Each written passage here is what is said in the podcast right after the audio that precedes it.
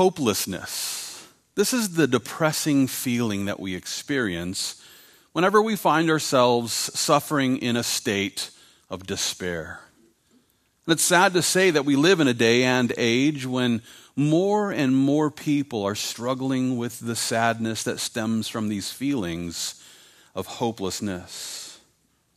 For example, it was back in 2021, that's when a study on mental health and suicidality amongst high school students ended up revealing that 44% of the students who were polled, well, they admitted that they were, that they were suffering from persistent feelings of hopelessness. The same study also revealed that nearly 60% of the teenage girls who responded to this poll feel persistent sadness and hopelessness. Not only that, but many adults are also struggling with the same feelings that all hope has been lost. For example, one recent study conducted by the Harvard Public Opinion Project has revealed that 47% of young adults between the ages of 18 to 29 they also reported feeling down, depressed, or hopeless at least several days out of the week.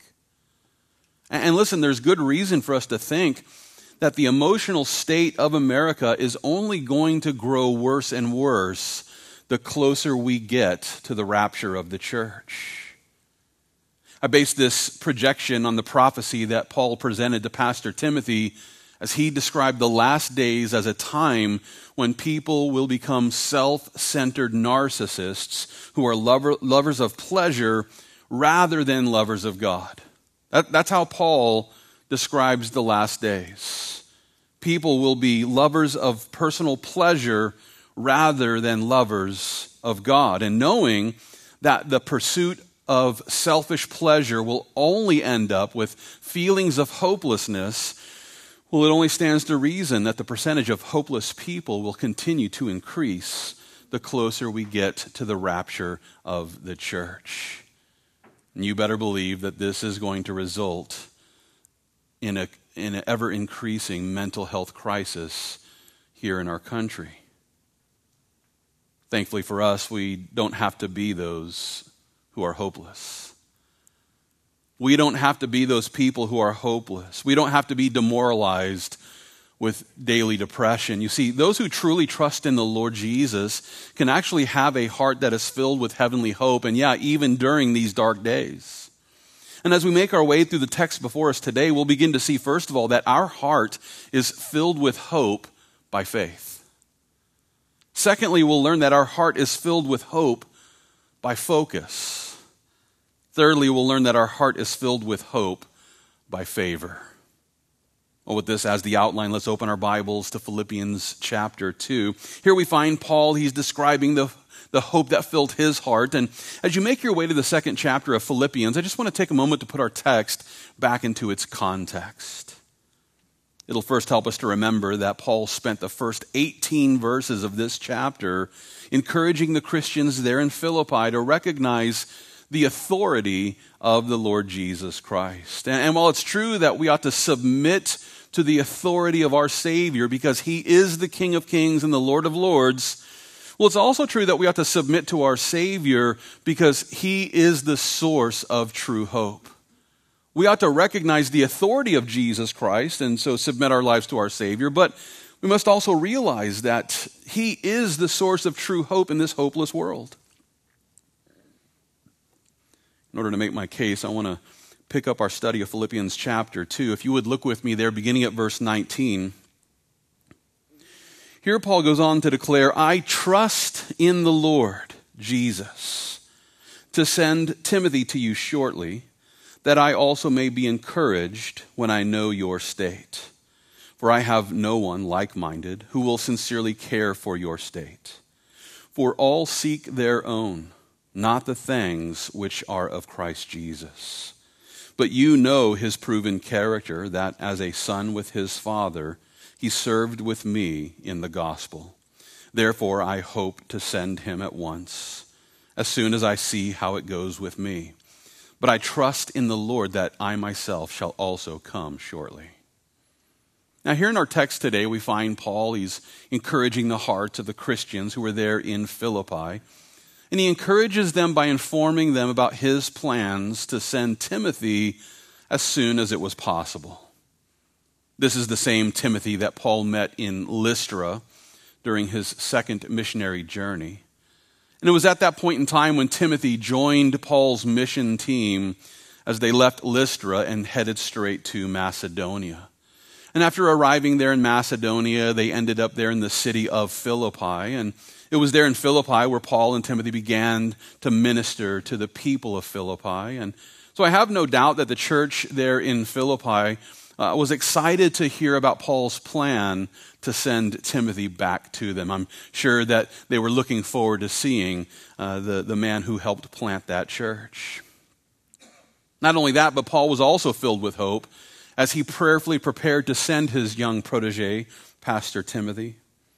I want to consider how he puts it here in our text today. Look again there, beginning at verse 19. Here again, Paul declares, I trust in the Lord Jesus to send Timothy to you shortly, that I also may be encouraged when I know your state. Now, uh, here again in this verse, we find Paul sharing his concern regarding the state of the church there in Philippi. He's concerned about the state of the church there. And, and while I have no doubt that Paul wanted to send Timothy to Philippi in order to encourage those who, you know, were struggling with hopelessness, Paul also confessed that he was sending Timothy because he was hoping to hear an encouraging report. He, he was hoping to hear that all was well there at the church in Philippi.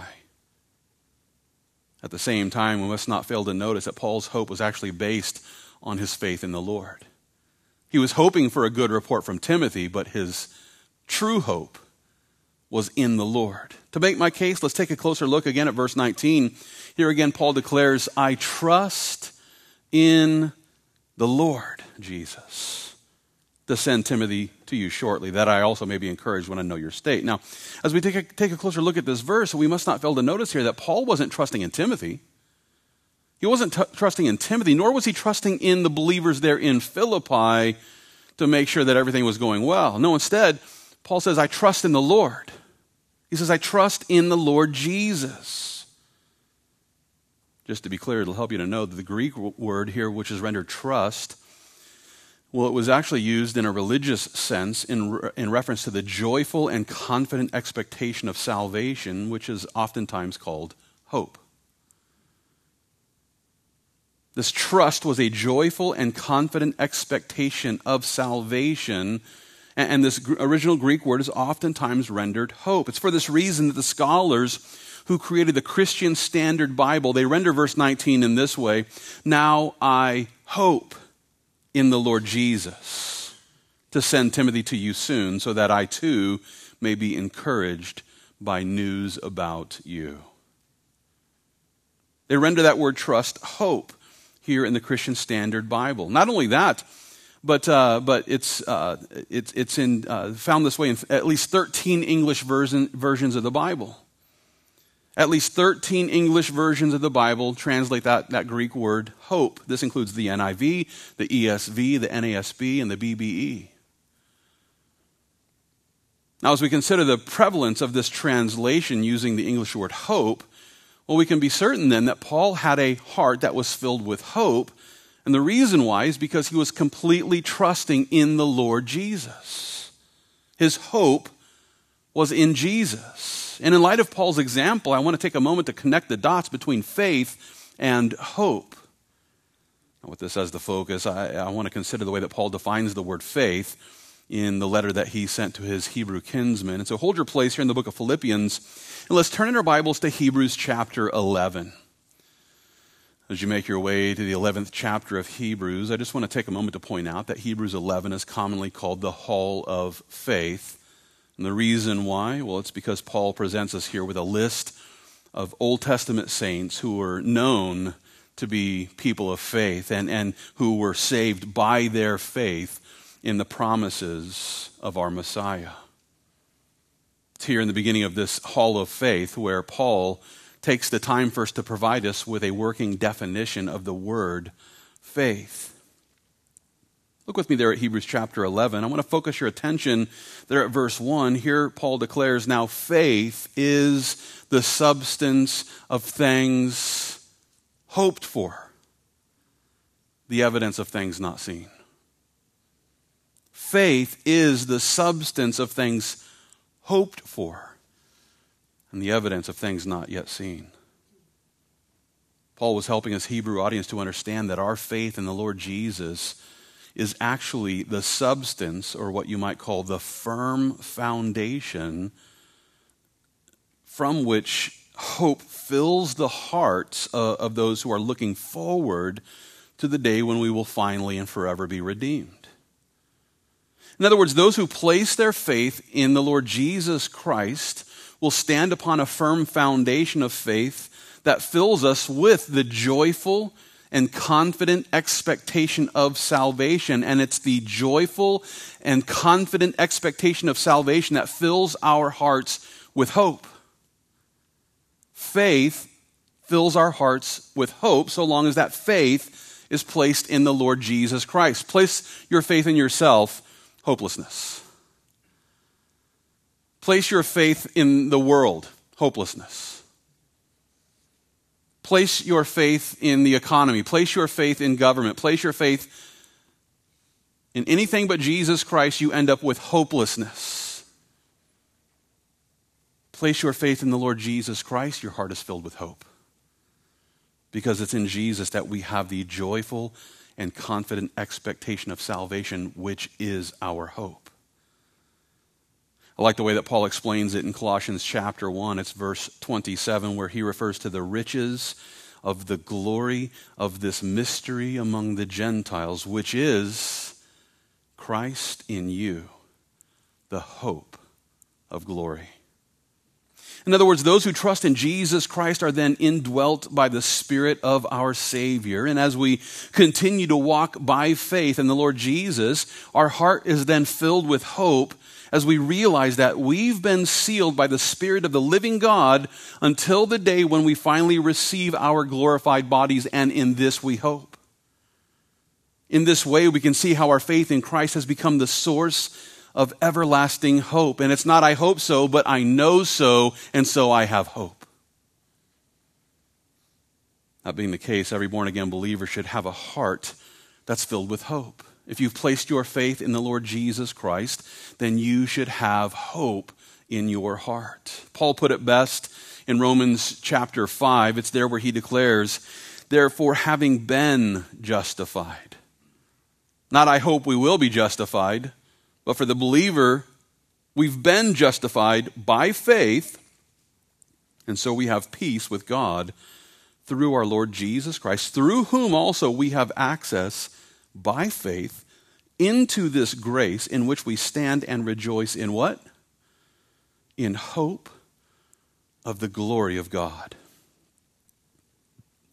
Those who have been justified by faith in Jesus Christ have not only received the grace of God by which we're saved, but we've also received the peace that enables us to rejoice in knowing that we've been set free from the condemnation of the law and knowing that we've been set free from the condemnation of the law, the born again believer now is able to rejoice with a heart that is filled with the joyful and confident expectation that we call hope.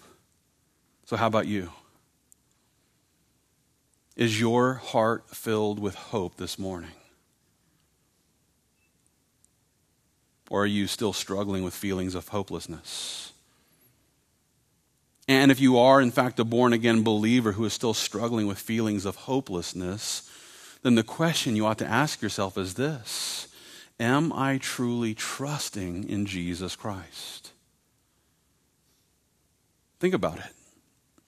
If it's true that our faith in Jesus will fill our hearts with hope, well, then it only stands to reason that the Christian who feels hopeless is clearly struggling to stand on the firm foundation of faith.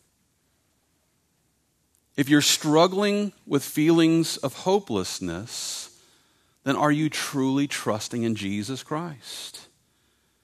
If you've been feeling like all hope is lost, then I encourage you shift your focus. Shift your focus from whatever is causing you to feel hopeless and fix your focus on the things that fill our hearts with faith. If you're focused on those things that fill your heart with fear, stop focusing on those things. Maybe you need to turn off the news. Maybe you need to, to, to, to, stop communicating with someone who's always a downer in your life. Maybe you need to, you know, get away from, from some habit or something. Whatever, whatever is filling your heart with fear, you need to get, get away from that.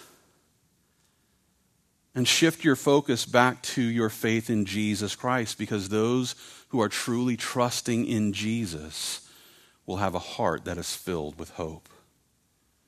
Now, this brings us to our second point because listen, our heart is not only filled with hope by faith in Jesus Christ, but our heart is also filled with hope when we focus our minds on our calling in Christ. And with this as the focus, let's make our way back to Philippians chapter 2. Here we find Paul, he's encouraging his audience to keep their focus on the Lord Jesus. And I want to consider how Paul puts it here in our text today.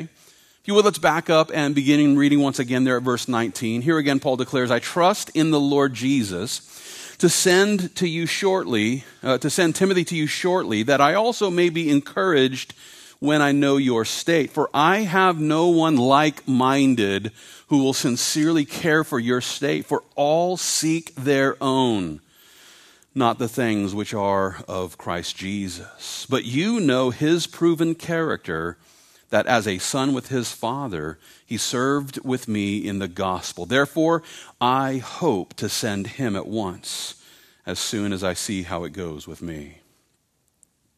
Here in these verses, we find Paul, he's once again using the same Greek word which was rendered trust back in verse 19. That original Greek word rendered trust in verse 19. Here uh, in verse 23, we find it rendered to our English word hope. And while it's true that Paul's hope was based on his faith in the Lord Jesus Christ, it's also true that his heart was also filled with hope as he considered the trustworthiness of his spiritual son, Timothy. I'll remind you that Paul was writing this letter to the church in Philippi from the confines of his prison cell. This is one of Paul's prison epistles, and it's for this reason that he was unable to personally go and meet with the Christians there in Philippi. And with that being the case, Paul's heart was filled with hope as he prepared to send his young protege back to the church that Timothy, remember, had helped to plant 13 years earlier. Now, in order to better understand the hope that Paul had in Timothy, I, want to take a, a, closer look at this paragraph. Look with me again there, beginning at verse 20. Here Paul declares, For I have no one like minded who will sincerely care for your state, for all seek their own, not the things which are of Christ Jesus. Here in these verses, we find Paul, he's describing Timothy as being the only believer that he knew who was truly seeking the things of Christ Jesus. And while it's true that there were many believers who spent some time traveling with Paul, many believers who had taken part or in, in, uh, in uh, you know, some small measure of his missionary journeys, well, it's also true that the majority of those believers eventually returned, uh, you know, to their to the search for their their own things. They they were seeking after their own things or the secular things of this world, and as a result, Paul probably struggled with feelings of disappointment as he realized that you know there were many believers who, uh, uh, you, you know, were just doing their own thing, and, and and there weren't many who were sharing the same faithful focus which was leading him to serve our Savior. You see, Paul was ready to sacrifice everything so that he could serve his Savior. And, and he was saying there's, there's not many with the same mindset. Timothy was one of the few. Paul even elaborate, elaborated on this in 2 Timothy chapter 4. It's verses 10 and 11, where Paul declares this. He says, Demas has forsaken me, having loved this present world and has departed for Thessalonica, Crescens for Galatia, Titus for Dalmatia. Only Luke is with me. Get Mark and bring him with you, for he is useful to me for ministry. Now, to, to, sum it up with simplicity here, most of the believers that Paul personally discipled had departed from the mission field there came a day in their lives where they found themselves at a fork in the road and They were going to either continue with Paul or go back to, you know, the, the, whatever it is they were interested in. And so Paul describes here a couple of believers here who one went one way and one went another, and they had all forsaken him. And, and you know, Paul later complains a bit about how at his first offense no one stood with him, but then shifted his faith, uh, faith back to his focus in the Lord. And listen, with all of this in mind, as Paul, you know, kind of found himself in this place where he was all standing by himself, you know, this, this could have been a reason for a heart filled with hopelessness. You know, you know just, just knowing human nature and, and considering being left all alone on the mission field, even, even at his most vulnerable time of being arrested. Nobody stood with him, and, and that would be reason to have a heart filled with hopelessness. And, and I have no doubt that Paul struggled with those feelings. I don't, I don't think Paul was some sort of superman who, who had no emotions. But rather than succumbing to those feelings of hopelessness, Paul instead had a heart that was filled with hope. And one reason why is because he thought of Timothy. And he thought about the way that Timothy shared the same heart that he had. He knew that Timothy was a believer who was focusing his faith not on what he wanted, but on what the Lord wanted. I want to consider again how Paul explains it here in our text today. So look with me again, beginning at verse 20. Here again, Paul declares, For I have no one like minded who will sincerely care for your state for all seek their own, not the things which are of Christ Jesus. Here, Paul is presenting this contrast between those who had forsaken him because they were seeking something other than, than, than God's will, and the contrast between those believers and the one believer who shared the same mindset that Paul had. Timothy was the only believer Paul knew who was sharing the same sincere care for the Christians who were there at the church in Philippi. And just to be clear, uh, the Greek word that's rendered like-minded, as we consider what we mean by you know, being like-minded, it speaks of those who share the same affections as well as the same aversions. Timothy had the same affections that Paul had. Timothy had the same aversions that Paul had. And what this means is that Paul and Timothy shared the same focused desire to serve our Savior, no matter the cost. To further make my case, let's consider how Paul explains it here in our text today. And so look with me again. We'll pick up at verse 22. Here Paul declares, But you know his proven character, that as a son with his father, he served me, uh, he served with me in the gospel. Therefore, I hope to send him at once, as soon as I see how it goes with me. Now, here in these verses, we find Paul, he's reminding the Christians there in Philippi, he's reminding them about the proven character of Timothy. In, the, in, other words, they knew that Timothy was a trustworthy believer who was like a son to Paul. And from the day he arrived in Philippi 13 years earlier until the day when Paul sent you know, Timothy out to pastor the church in Ephesus. Throughout that entire period of time, Timothy had consistently proven himself to be a Christian of Christ like character as he served our Savior with a focused faith. His faith was focused on his calling in Christ, regardless of what that calling was. And it's for this reason that Paul's heart was filled with hope as he considered the focused faith of Timothy. And in order to grasp my point here, it's important for us to understand that Paul wasn't just thinking about establishing the first century church. His hope wasn't just in Timothy and how Timothy might affect the church there in Philippi. No, instead, Paul was also concerned about the second century church. And, Paul was concerned about the third century church and the fourth century church and so on and so forth.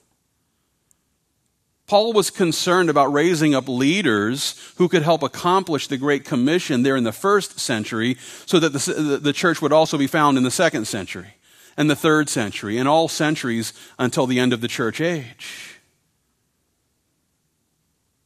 And while I have no doubt that there were many disciples who disappointed Paul along the way, well, he decided to focus his attention on the disciples, like Timothy, who shared his same focus of faith. He was looking for those leaders who had a like minded focus. And in this way, Paul ended up overcoming his feelings of hopelessness by focusing on those who filled his heart with hope, rather than spinning his wheels on people who were never going to have the same mindset. Paul dialed in on those who would. Paul spent his time raising up those like Timothy who would carry forth the Great Commission. To further explain my point here, we should consider the encouragement that the Apostle Peter presents in his first epistle. And so, if you would hold your place here in the book of Philippi, uh, uh, or uh, Philippians, I should say, and, and let's turn in our Bibles to 1 Peter chapter 1.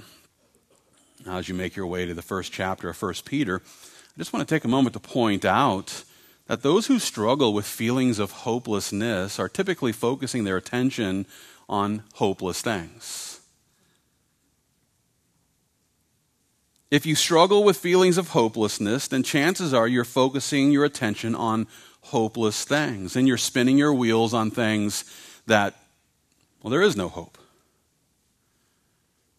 Whether we're talking about songs with depressing lyrics, you know, some, some Christians just keep listening to this secular music that, you know, is all focused on, you know, hopelessness, and, and then they wonder why they're so depressed. Well, quit listening to Morrissey. You know, I mean, how sad do you want to be? Or they're, or they're, you know, watching movies focused in on hopelessness movies that have plots that just kind of deliver up this hopeless message. Well, why would you watch such a thing?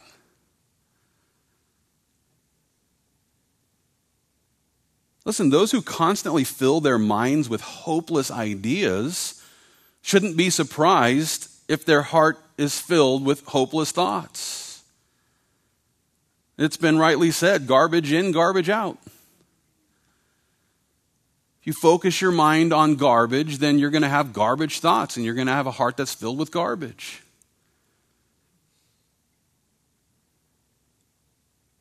With that, I encourage you to be mindful of the things you focus your mind on.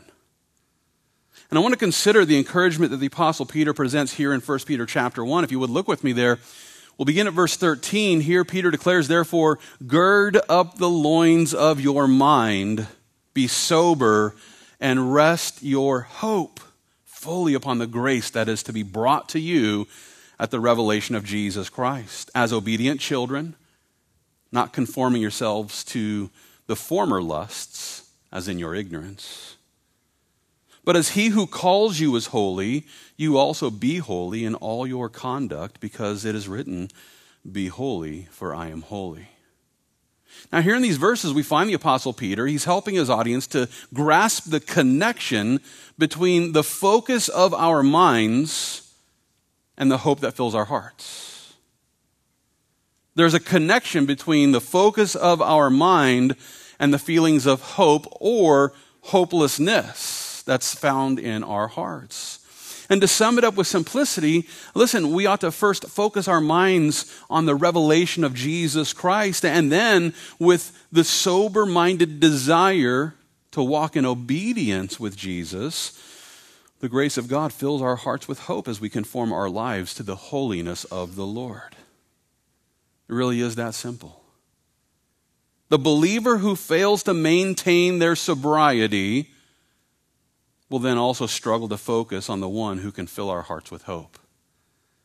That's what Peter says. Gird up the loins of your mind. Focus your mind in sobriety. That's what he says. Well, I've got the liberty to do this. I've got the liberty to just have a little bit of crack cocaine, you know? It's just, what? Sobriety is the path that the Lord has for us. We need to have a sober mind in order to focus our minds properly on the Lord Jesus, who then fills our hearts with hope. And listen, the, the Christian who struggles to maintain their sobriety is probably also the same Christian who continues to focus their mind on the lusts found in this fallen world. And those who focus their minds on the lusts found in this fallen world will end up suffering from a heart that is overflowing with hopelessness. That's what Peter says.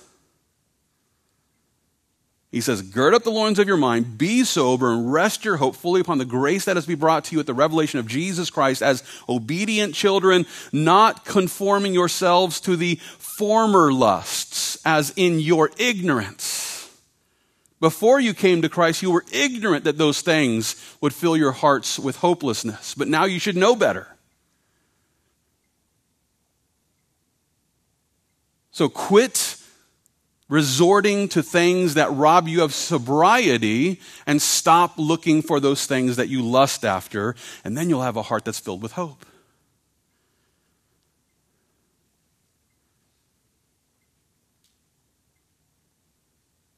I encourage every Christian to, to see this connection between our focus and the hope that is found in our hearts. If you focus on the wrong thing, don't be surprised when you have a heart filled with hopelessness. If you focus your mind in sobriety on the Lord Jesus Christ, then you can rest your hope fully in the Lord Jesus Christ. So, what about you? Are you struggling in a state of hopeless despair this morning? If so, then I encourage you to prepare your minds for action by remaining sober minded. And as you remain sober minded, then you can set your hope fully on the grace that is brought to us at the revelation of Jesus Christ. And I, I like the way that the prophet Jeremiah puts it in Lamentations chapter 3. It's there where he declares, Through the Lord's mercies we are not consumed because his compassions fail not. They are new every morning. Great is your faithfulness. The Lord is my portion, says my soul, therefore I hope in him. The Lord is good to those who wait for him, to the soul who seeks him. It is good that one should hope and wait quietly for the salvation of the Lord.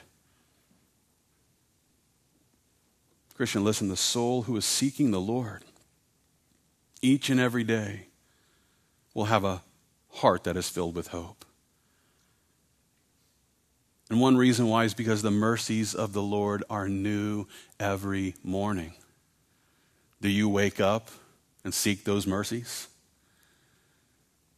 We ought to wake up every morning and seek the mercies of God, those new, beautiful mercies, the compassion that God has for us every single day. We ought to seek that in hope.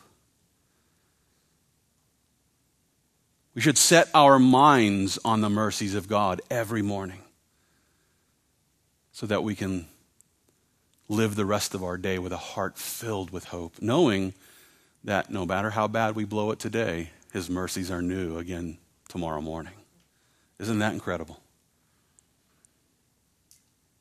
And as we consider the way that the Lord has promised to provide us with an everlasting inheritance, those who fix their faith on the Lord will have a heart that's filled with hope. And this brings us to our third point because listen, our heart is not only filled with hope by faith in Jesus Christ, and our heart is not only filled with hope when we focus our minds on our calling in Christ, but our heart is also filled with hope when we walk in the favor of our Savior. And with this as the focus, let's make our way back to Philippians chapter 2. Here we find Paul, he's reminding his readers about the way that Timothy walked in the favor of the Lord. And I, I want to look here, backing up and beginning at verse 22. Here, Paul again declares, But you know his proven character, that as a son with his father, he served with me in the gospel. Therefore, I hope to send him at once, as soon as I see how it goes with me. But I trust in the Lord that I myself shall also come shortly. As we take a closer look at these verses, you know, we must not fail to notice that Paul's heart was not only filled with hope because he knew that Timothy had a like minded focus, but his heart was also filled with hope because he knew that Timothy was a dedicated disciple who wanted nothing more than to spend the rest of his life sharing the gospel message of grace. And just to be clear, that word gospel found there at the end of verse 22, it's translated from a Greek word which was used in reference to the glad tidings uh, of salvation which is found in Christ Jesus. And it's also important to note that the gospel message of grace, it's the good news by which sinners are able to receive the favor of God that results in our forgiveness. That's right, those who embrace the gospel of grace by faith in Jesus Christ simultaneously receive the unearned and unmerited favor of God, which cleanses us from the stain of sin. It's the grace of God is known as the favor of God because it can't be earned and we don't deserve it. It's simply favor.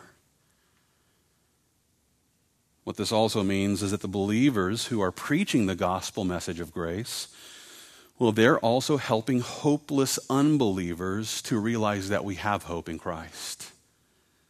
The believers who preach the gospel message of grace are helping hopeless unbelievers to receive the favor which fills our hearts with hope. And I like the way that Paul explains it back in the beginning of this book. It's Philippians chapter 1.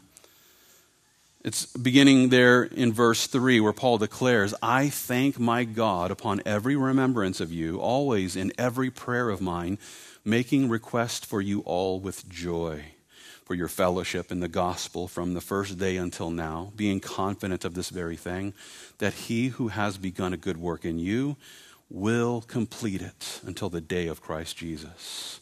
Just as it is right for me to think this of you all, because I have you in my heart, in as much as both in my chains and in the defense and confirmation of the gospel, you are all partakers with me of grace. As we consider the introduction of this epistle, we can see here that those who have embraced the gospel message of our Messiah have, according to Paul, become partakers of the grace by which we're saved. And just to be clear, that word grace, it's translated from the Greek word charis. And uh, while the Greek word charis is normally translated grace, the same word can also be rendered favor. The reason why is because the grace of God is the favor that fills our hearts with hope as we receive the forgiveness of our sins. I can personally testify to the way in which the gracious favor of God filled my heart with hope. It was actually back in the early 90s when my heart was completely filled with hopelessness. You know, I, I wasn't preparing to commit suicide, but let's just say that I'd spent a great deal of time listening to suicidal tendencies and had a lot of ideas about it. I spent my youth pursuing the pleasures of this world and all of this after buying into the belief that fame and fortune would equal happiness. That's the bill of goods the world had sold me, and I bought into it. And I set out to achieve, you know, some level of fame with art and music. And after achieving a small taste of that fame here in Austin's art and music scene, you know, it didn't take long for me to realize that the fame and the fortune that I was beginning to acquire wasn't making me any more happy. As a matter of fact, it was only making me more miserable. It didn't take long for me to realize that the further I went down this road, the more hopeless I would feel. The more fame, the more fortune that I acquired, the more hopeless I would feel.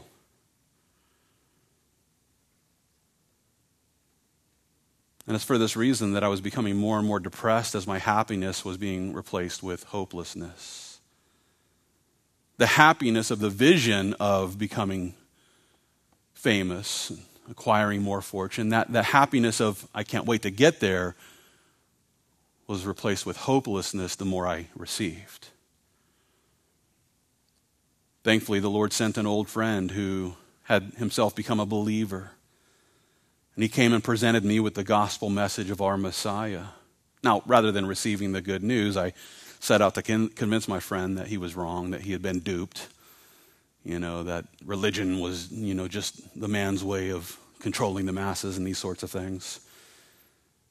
But rather than proving him wrong, I began to realize that the historical evidence surrounding the gospel message, the historical evidence surrounding the birth, life, death, burial, and resurrection of our Savior was extremely convincing. And as a result, I was not only convinced by the evidence, but I was converted to Christ after coming to the conclusion that the gospel of grace is true. I was convinced by the evidence, but then my life was changed by the favor that I received by faith in Jesus Christ. You see, that favor resulted in my forgiveness. And I knew the moment that I was forgiven. It was at that moment when the favor of God filled my heart with hope. And, and, it was a hope of everlasting glory. I remember it was at the moment of my conversion when my hopeless heart was immediately filled with the joy of Jesus. It was filled with that joyful and confident expectation of, of eternal salvation. And it was in that very same moment when my heart was filled with the desire to share that hope with others. As a matter of fact, I came to faith in Jesus Christ while I was at work at Tower Records. And after having that conversion moment there at work, I started telling some of my buddies there at work that I'd just met Jesus and that I was super excited that I was forgiven, and they just thought I was out. Now, we were all drug addicts. But they thought I was crazy.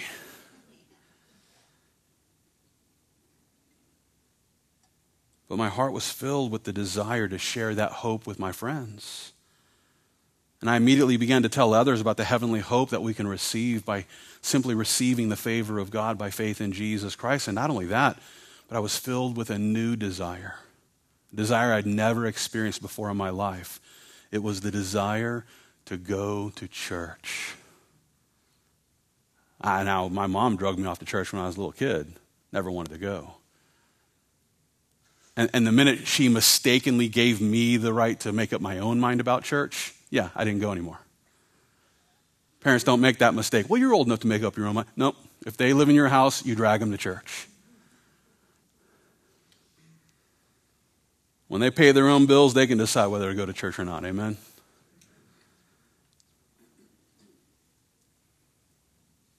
But for the first time in my life, I had a desire to go to church. And one reason why is because I wanted to spend time with others who had received the same favor. See, the people that I used to hang out with, they didn't understand it.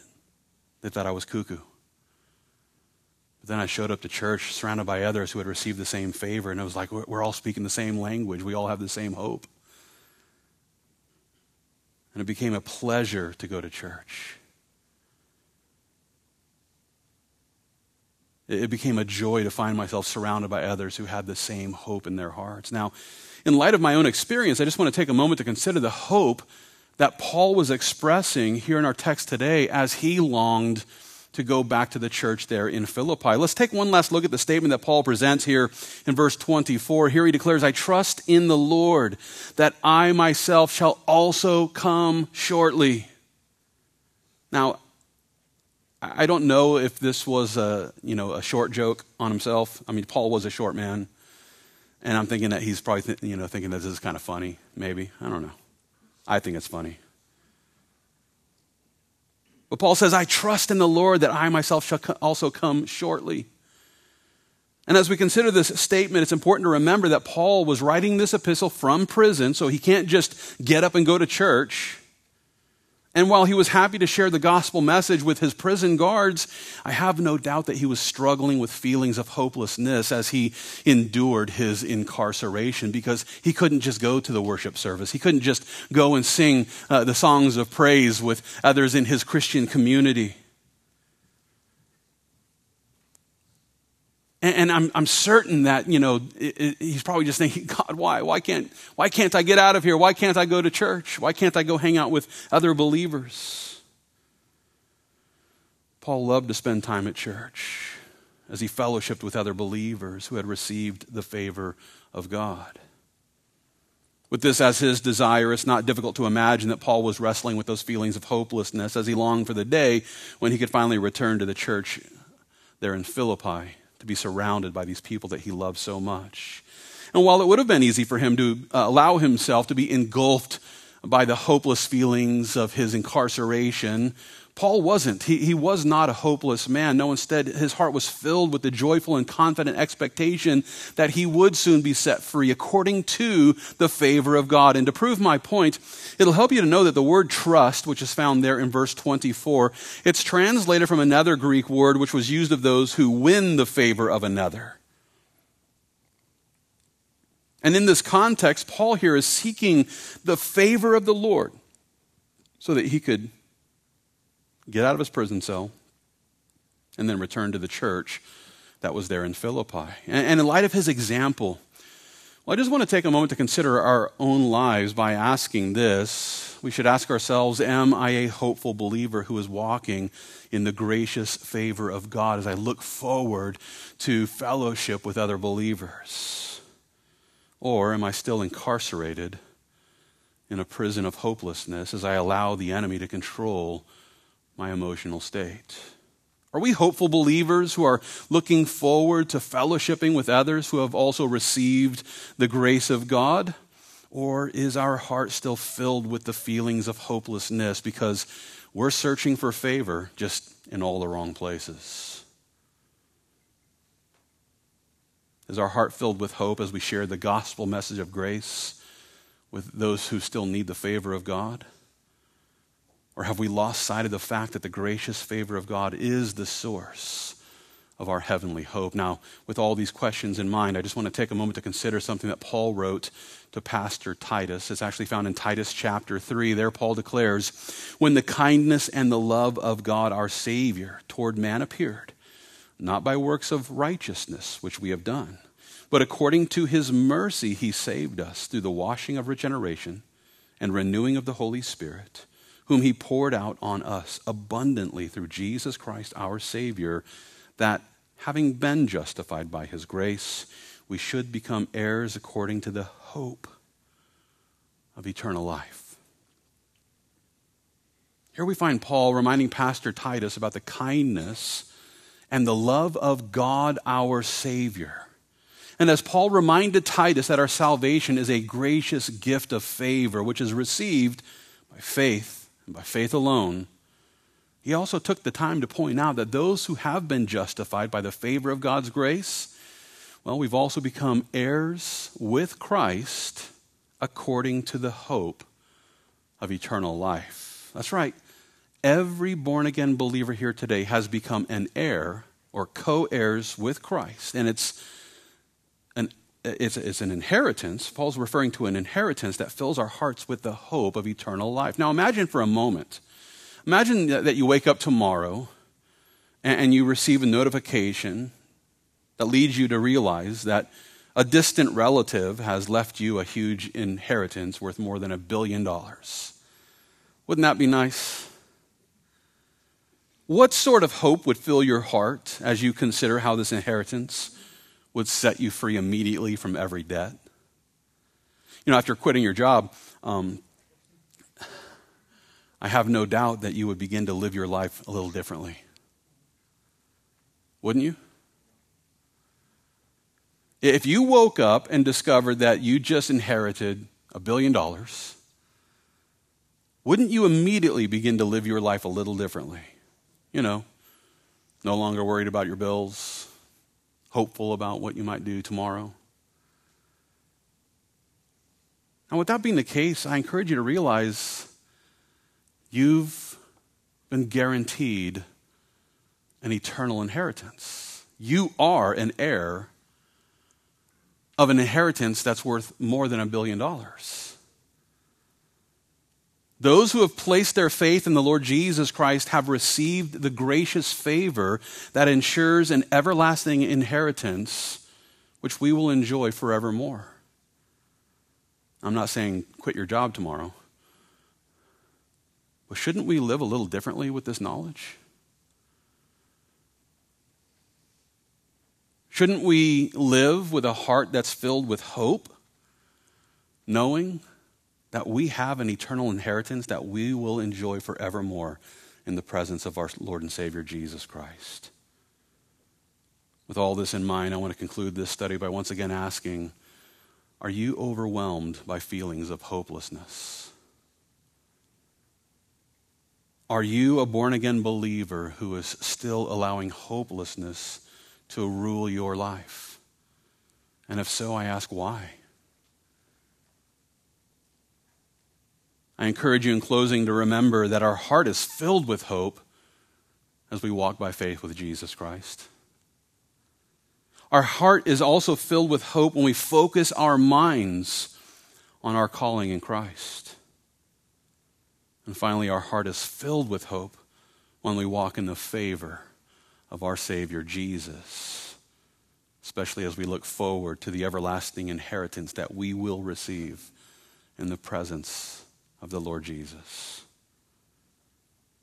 There's no reason for us to suffer with hopelessness when the Lord Jesus has given us so many reasons to have hope in our hearts. And knowing that the Lord is able to fill our hearts with hope, I encourage every born again believer here this morning to embrace the faith and the focus and the favor that will help us to have a hopeful heart. Let's pray.